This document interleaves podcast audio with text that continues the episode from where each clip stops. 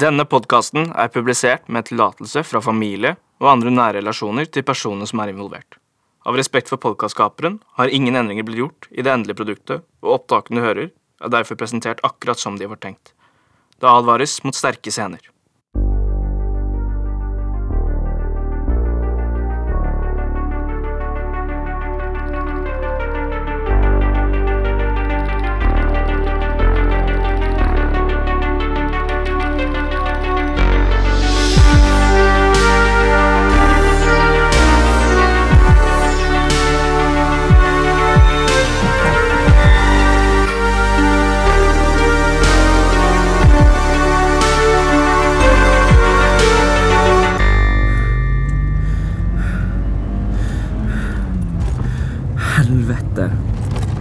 Det må være nok. Nå må det faen meg være over. Det kan umulig tolkes på noen annen måte enn at han er en manipulativ drapsmann. Fy faen, så jævlig. Blodet bare fosser ut av halsen. Det må være nok. Han tvang meg til å gjøre det. Jeg hadde ikke noe valg.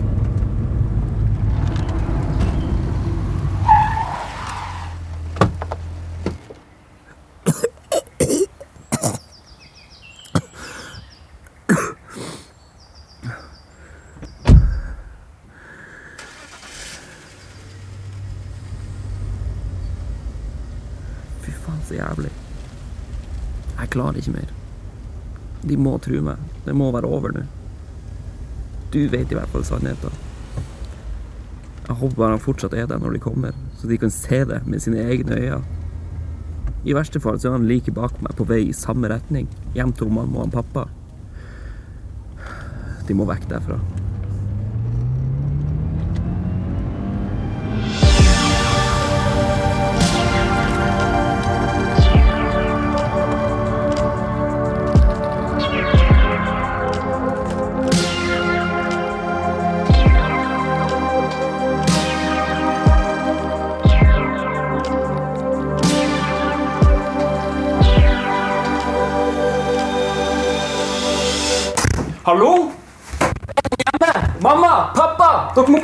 Med en gang! Vi må fære! Er dere her?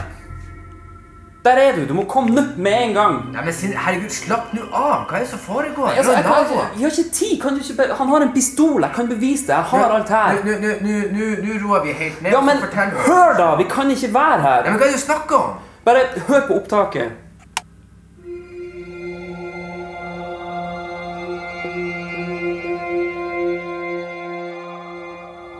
Det her er ikke noe du har laga. Hvordan skulle jeg ha lagd noe sånt? Nei, jeg vet nå ikke. Jeg, det er bare sånn som du, du har vært i det siste. Så det kan, Altså, kan jeg... Seriøst? Nei, men det, det er bare Det her kan ikke stemme.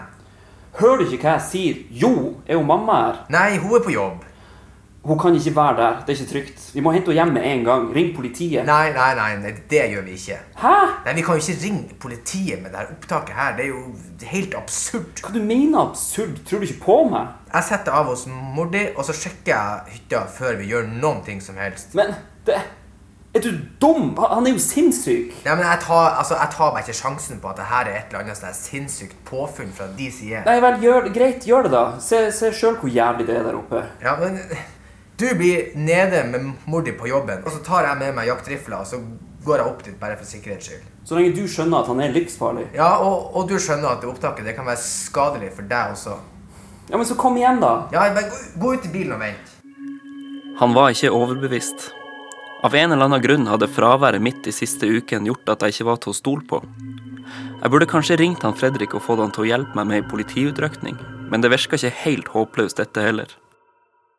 Han pappa ville kommet seg opp til hytta ganske raskt, og så snart han fikk se hva han Vetle var i stand til, ville anklagene mine få ei bunnsolid forankring i øynene hans. Jeg var selvfølgelig bekymra for at han skulle møte han Vetle der oppe, men vel så viktig var det å sørge for at hun mamma var trygg. Vi kom til en slags enighet om at jeg ikke skulle si noe om hva som foregikk, eller vise henne opptaket før han kom tilbake igjen.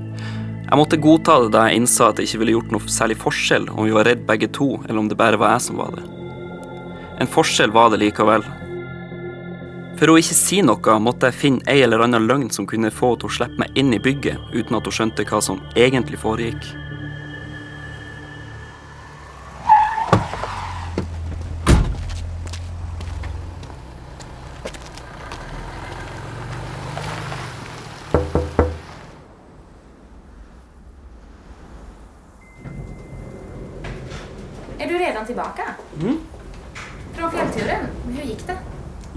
Altså, det, det, gikk, det gikk fort. Eh, Går det bra? Mhm. Jeg er bare, bare litt sliten. OK. Har det hendt noen ting? Nei da, ingenting. Jeg bare jeg kom innom for å si at uh, bilen er ødelagt. Hva? Altså ikke ødelagt, men eh, punktert. Jeg kjørte på en stein, og så han Pappa kan ikke hente deg i morgen tidlig. Men ok, men skulle han det eller hva? Ja, det var planen i hvert fall. Jeg tenkte bare jeg skulle komme innom for å, for å si det. Ok, men altså, du hadde jo kunnet skicka et sms. Ja, det er klart, men jeg jeg skulle på kiosken uansett, og så hvorfor ikke bare komme innom? Ja, det är trevligt det alltså, men jag, jag är på jobb så jag hinner ju inte riktigt med några besök just nu. Ja, men det, det går helt fint. Jeg skulle bare si hei, og så Men tror du jeg kunne ha lånt doen, forresten? Ja, det är klart. Varför sa inte du bara det med en gång? Jag såg ju att det var någonting. Nei, du vet nu. Ja, du får komma in då. Men som sagt, jag är på jobb. Mm, Du kan vägen. Jeg var inne i bygget, på trygg avstand fra hva enn som skjulte seg der ute. Hun mamma satt for det meste på kontoret, klar for å ta ansvar om noen av beboerne skulle utløse en nødalarm. Det var tomt i gangene, så jeg trengte ikke være redd for at noen skulle spørre meg om hva jeg gjorde der. Jeg gikk frem og tilbake og trippa en times tid før jeg endelig så han pappa parkere bilen utafor. I samme øyeblikk kom også mamma ut i gangen for å åpne døra. Men Sindre, er du fortfarande her? Ja, jeg, jeg kunne ikke si noe, men jeg har bevis. Jeg vet hva som skjedde med han Christer. Det var han Vetle. Han drepte Maria på fjellturen i dag, og han pappa har vært og sett det med sine egne øyne. Vi ville bare ikke bekymre deg før vi visste det helt sikkert, og nå er han her. Men, hva er det du Nei, altså, Bare åpne døra, så får du høre det fra han. Jeg har det på opptakeren. Nei, nå forstår jeg ingenting. Hvordan gikk det? Jeg tror du vet veldig vel hvordan det gikk. Nei, hæ? Få, den der. Hva da? Opptakeren, gi meg den! Han hadde ikke sett noen ting. Ingen spor etter verken Vetle eller Maria. Ifølge han pappa var det absolutt ingenting som kunne tyde på at det hadde vært noen på hytta i det hele tatt. Jeg la ut om alt som hadde skjedd, hele etterforskninga mi, og prøvde så godt jeg kunne å forklare at han Vetle var en mann som hadde god erfaring med å slippe unna. Dessverre kunne alt jeg sa også brukes til å argumentere for at jeg hadde et mentalt sammenbrudd. De mente opptakene enkelt kunne være såkalte deepfakes, og at sorgen jeg følte for han Christer, hadde forvrengt virkelighetsoppfatninga mi. Hun Maria var tydeligvis bare et produkt av min egen galskap, og for hvert motargument jeg kom med, sank jeg bare lenger og lenger ned i min egen psykotiske brønn. Det var Shutter Island, og jeg så ingen måte å komme meg ut av det på. Til å begynne med var de rasende begge to, før det gikk over til å bli en mer nedlatende og bekymra tone. Han pappa tok seg fri fra jobben i Lofotposten den neste uka, og la en plan for hvordan vi skulle bruke tida på ulike prosjekter i huset. Dag én skulle vi rydde på loftet og sortere esker for å finne ut hva som kunne kastes og hva som ikke kunne det. Dag to skulle vi vaske alle vinduene fra utsida. Dag tre skulle vi rense alle takrenner for løv, osv. Alt snakk om hva som hadde skjedd under oppholdet mitt denne høsten, var off limits. Praten gikk derfor hovedsakelig til sammenligning av oppvekst og planene mine etter studiet. Jeg prøvde å vise ei positiv innstilling til hele opplegget for at de skulle senke skuldrene sine og se at jeg var på bedringens vei, mens jeg i bakhodet hele tida la en plan for hvordan jeg endelig skulle få sannheten frem. Planen jeg kom frem til, var ei liste over folk jeg måtte kontakte når jeg endelig fikk huset for meg sjøl. Øverst på denne lista hadde jeg og Anne. Hun hadde ikke vært i kontakt med politiet siden Christer døde, og de ville derfor ta henne på alvor om hun skulle gjøre dem oppmerksom på at Maria hadde forsvunnet. Nummer to på lista var han Jonas. Jeg trengte mer informasjon om bakgrunnen til han Vetle og andre potensielle offer for ondskapen hans. Tredje og siste navn på denne lista var han Vetle. For alt han visste, hadde jeg holdt hytteturen hemmelig, og det kunne jeg bruke til å opparbeide meg mer tillit hos han. Hvis jeg bare klarte å komme enda tettere på, sånn at han virkelig stolte på meg, kunne jeg kanskje få han til å innrømme noe jeg umulig kunne ha hatt kjennskap til. Planen var altså klar, og jeg visste nøyaktig hvor den konfiskerte opptakeren lå. På et eller annet tidspunkt måtte jeg jo få nok tid alene til å ta disse telefonene, men frem til da var jeg lost til husarbeidet med han pappa. Så lenge han eller hun mamma var i huset, hadde jeg ikke noe annet valg enn å rydde i esken på loftet og vaske alle vinduene fra utsida. Jeg holdt på den positive innstillinga og gjorde som jeg fikk beskjed om. Til dagen kom for å vaske takrennen, og jeg endelig så en mulighet. Hun mamma var på jobb, og vi var ute for å sette opp stigen til taket da telefonen ringte. Det hadde vært ei trafikkulykke i Rørviktunnelen, og Lofotposten trengte noen til å være der med en gang, og det var ingen andre som kunne komme seg dit fort nok. Han pappa ble derfor satt på saken, og jeg fikk noen etterlengtede timer for meg sjøl.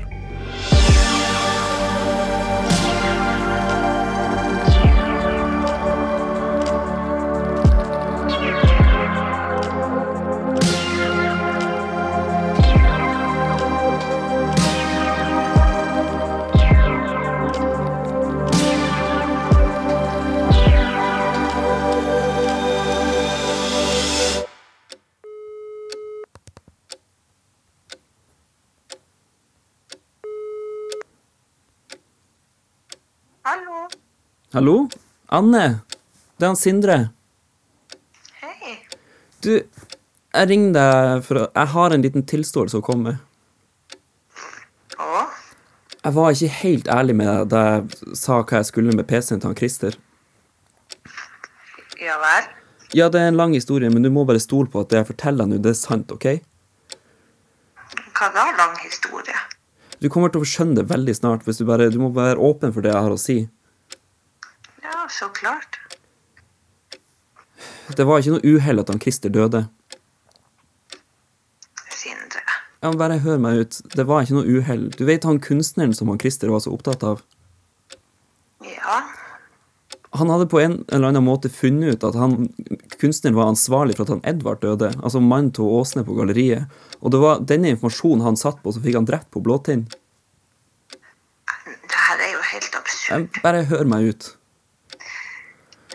Jeg har sett med mine egne øyne hvor sjuk denne mannen er. Han er livsfarlig. Jeg var der med opptakeren min da Åsne døde, og så at han dytta henne ned fjellet. Og jeg var der også da han drepte en fransk turist på Nøksetra. Men herregud, Sindre. Du kan jo ikke holde på sånn. Det her er jo helt sinnssykt. Du må jo gå til politiet. Hvorfor ringer du meg? Anne, du må hjelpe meg. Du er den eneste som kan hjelpe meg. Jeg har snakka med politiet, men de vil ikke høre på hva jeg har å si. Og hun mamma og pappa de stoler ikke på opptakene mine heller, og nå har jeg praktisk talt husarrest der hjemme. Sindre, jeg, jeg vet ikke helt. Bare- Det høres jo ikke bra ut. Se for deg at det er en bitte liten mikroskopisk sjanse for at det jeg forteller deg nå, at det er sant. Vil, vil du ikke da hjelpe meg å finne ut av det? Hvordan kan vi gi slipp på han Christer før vi vet helt sikkert hva som skjedde der oppe? Hvis du med handa på hjertet kan si at du er helt sikker på at han Christer kasta sitt eget liv utafor den kanten, så greit, da skal jeg ikke plage deg mer. Men da legger jeg på, og så glemmer vi denne samtalen. Men var det virkelig sånn du kjente sønnen din?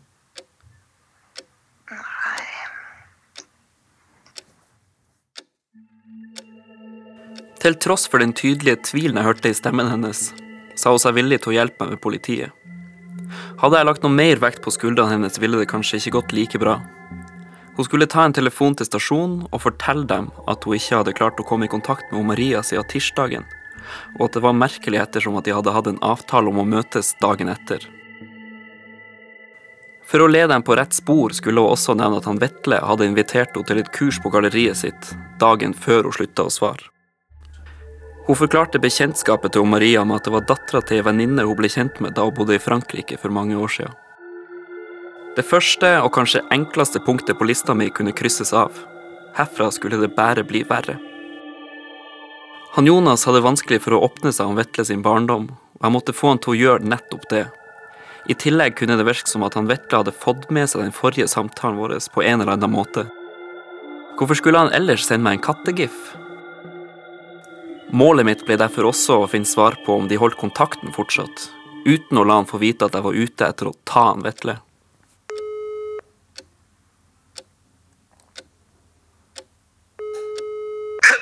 Ja, ja, hallo.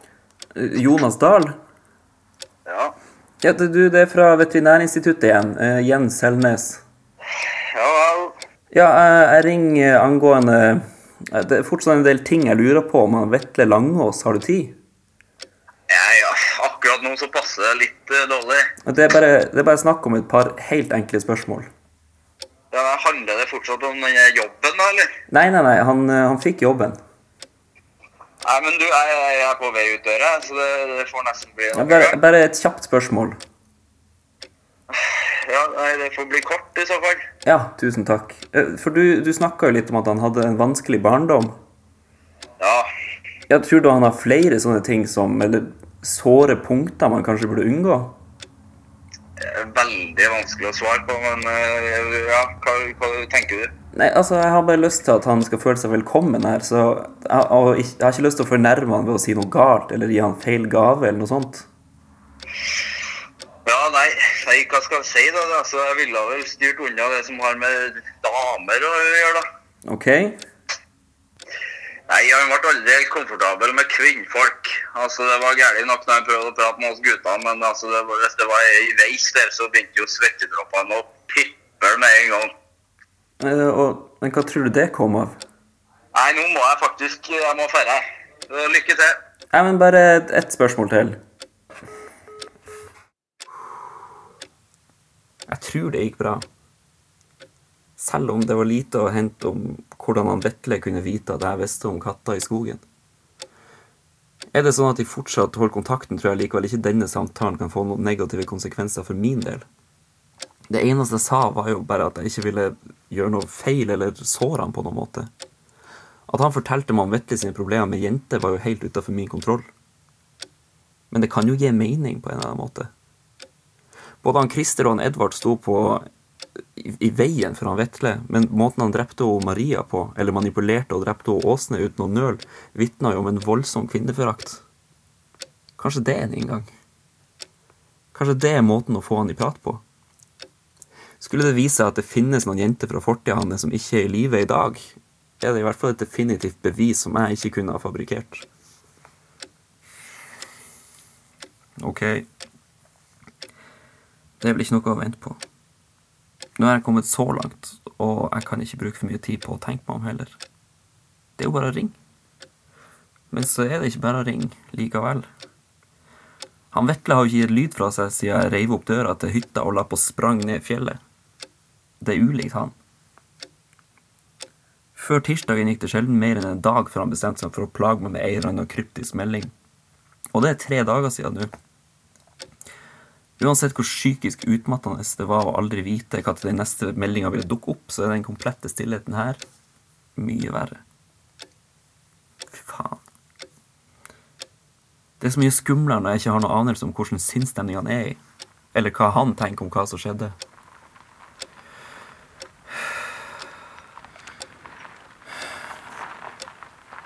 Helvete. Der var tida ute. Han pappa kom tilbake fra jobben tidligere enn jeg hadde forventa, og telefonen jeg skulle ta til han Vetle, måtte utsettes til neste gang jeg fikk huset for meg sjøl. Jeg drista meg likevel til å sende han en melding, i håp om at det skulle bryte tausheten. I den sto det 'Hodet mitt klarer ikke å bli kvitt det blodige bildet av Maria'. Takk. Med den teksten håpa jeg kanskje han ville tro at han hadde vekka meg på en eller annen måte.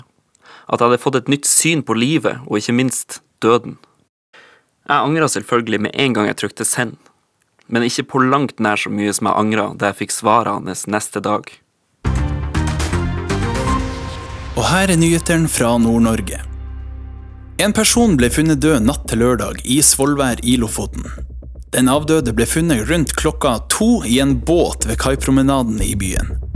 Det var den lokale kunstneren Vetle Heian som meldte om funnet til politiet. Personen er enda ikke identifisert, og omstendighetene rundt dødsfallet er fortsatt ikke avklart. Politiet melder i en uttalelse at liket var i svært dårlig forfatning på åstedet, og at Kripos vil assistere i etterforskninga av saken. Det kom som et sjokk, og jeg ble umiddelbart livredd for hva dette skulle bety. Var det en advarsel, eller ville han bare vise meg hva han var i stand til?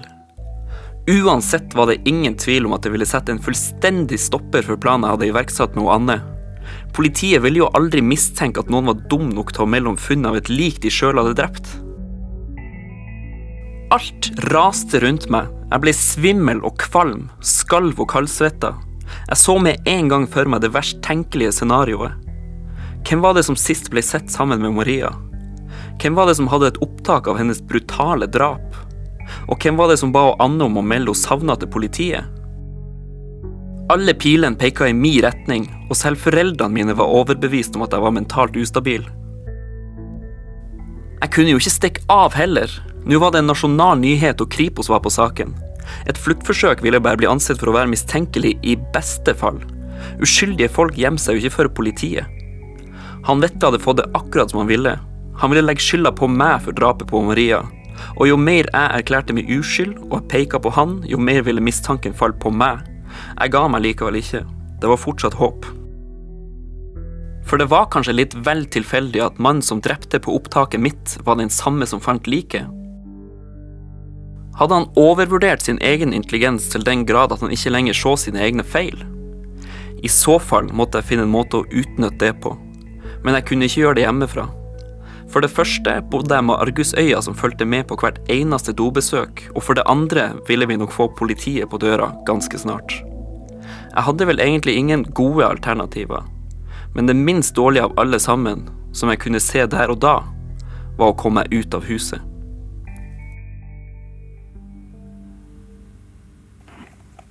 Jeg trodde vi ble enige om at du skulle la det ligge. Den er fortsatt min til å gjøre akkurat hva jeg vil med. Men jeg kan ikke stå her og se på at du ødelegger alt for deg sjøl. Hvordan er det å ødelegge alt for meg sjøl? Og det tror jeg du vet jævlig godt. Hvis ikke du kontakter dem sjøl, så kommer jeg til å gjøre det for deg. Ja, men så gjør det, da. Nei, du blir med oss på politistasjonen nå, og så tar du med deg den der. Du trenger ikke opptakeren for å si at jeg er uskyldig. Nei, Jeg trenger ikke at den skal være der. Jeg trenger at du er der, og at du har med deg den, sånn at du kan forklare dem hvordan du har satt sammen det her Men jeg, opptaket. jeg har jo ikke det. Og hva skal du gi dem med det forbanna tullet? Skjønner ikke du at det her går utover oss sånn som du holder på? Jeg skjønner at dere er så vant med å leve i sus og dus her oppe at bare tanken på at noe kriminelt kan skje, er helt ufattelig for dere. Men hørte ikke du det samme som jeg hørte akkurat? De har funnet en død person på kaia.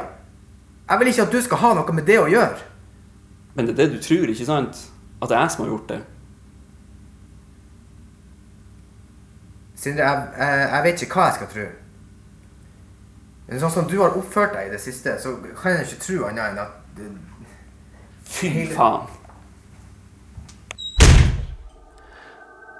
Jeg trodde ikke det var mulig å rømme hjemmefra i en alder av 27 år, men det var sånn det føltes. Hvis de ikke var i stand til å ta meg på alvor, så kunne jeg i det minste gjøre det sjøl.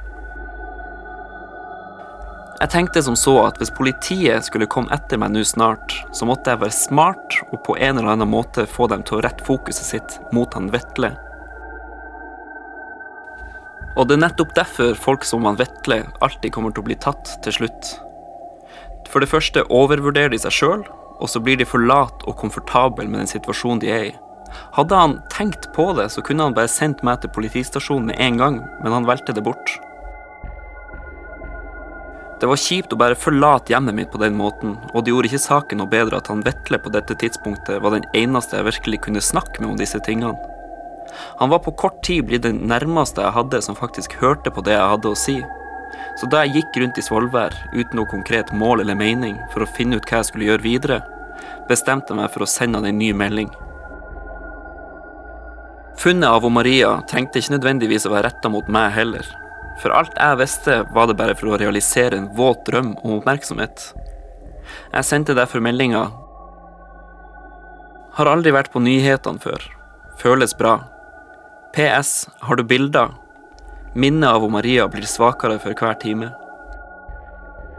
Med dette ville jeg anerkjenne stjernestatusen vi nå hadde fått i nyhetsbildet, og få han til å sende meg et bevis som politiet ikke kunne overse.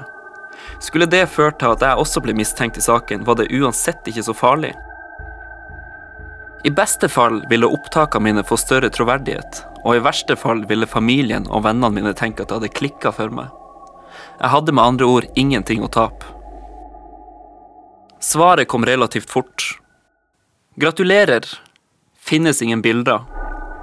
Og med det var jeg igjen tilbake til ingen plan. På den andre sida hadde jeg endelig fått et svar.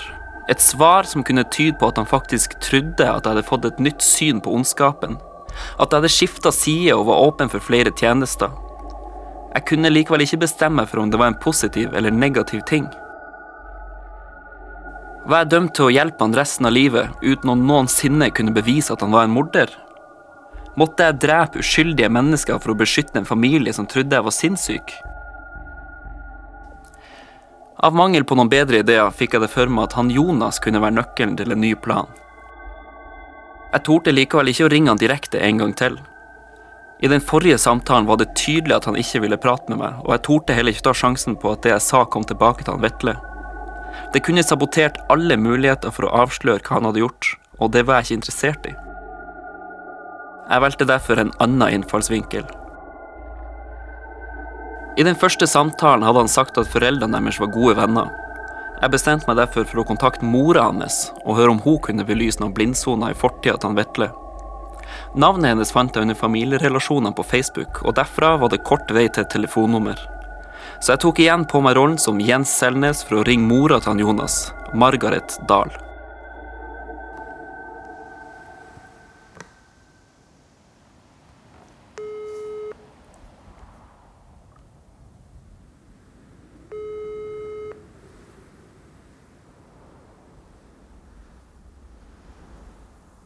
Hallo? Er jeg kommet til Margaret Dahl?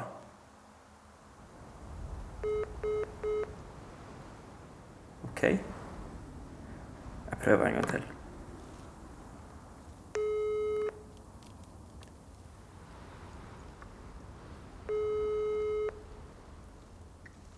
Hallo? Margaret? Ikke ring hit igjen. Jonas?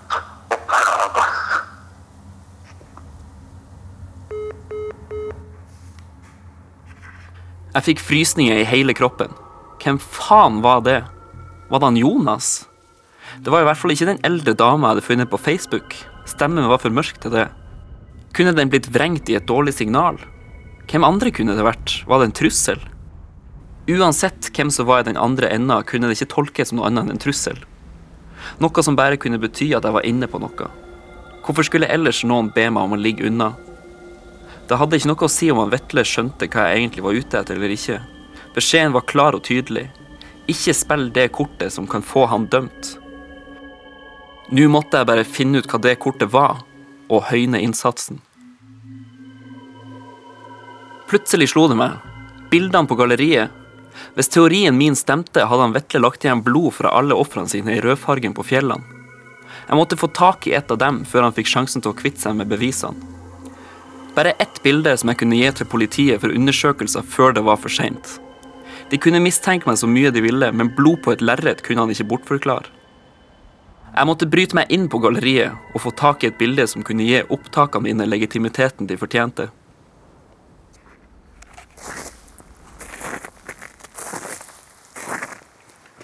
Jeg kan ikke se han. Men jeg kan ikke se at noen av vinduene er åpne, så jeg må kanskje knuse et for å komme inn. Så meg ut igjen før politiet dukker opp, så burde det gå bra.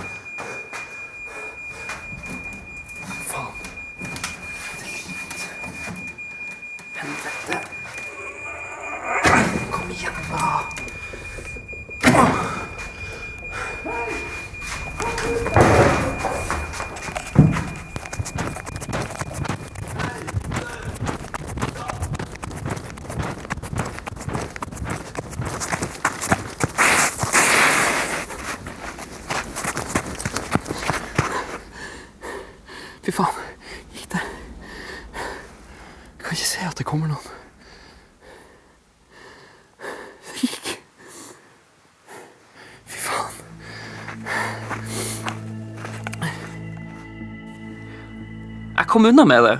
Det var nesten ikke til å tro. Jeg fikk med meg bilder av Blåtind, og det føltes helt fantastisk. Det var som å være tilbake med han Christer da vi ramponerte skolen. Helt fri og fanivoldsk. Bilder av fjellet som tok bestevennen min, skulle endelig få den skyldige dømt. Nå gjaldt det bare å finne den best mulige måten å utnytte dette overtaket på.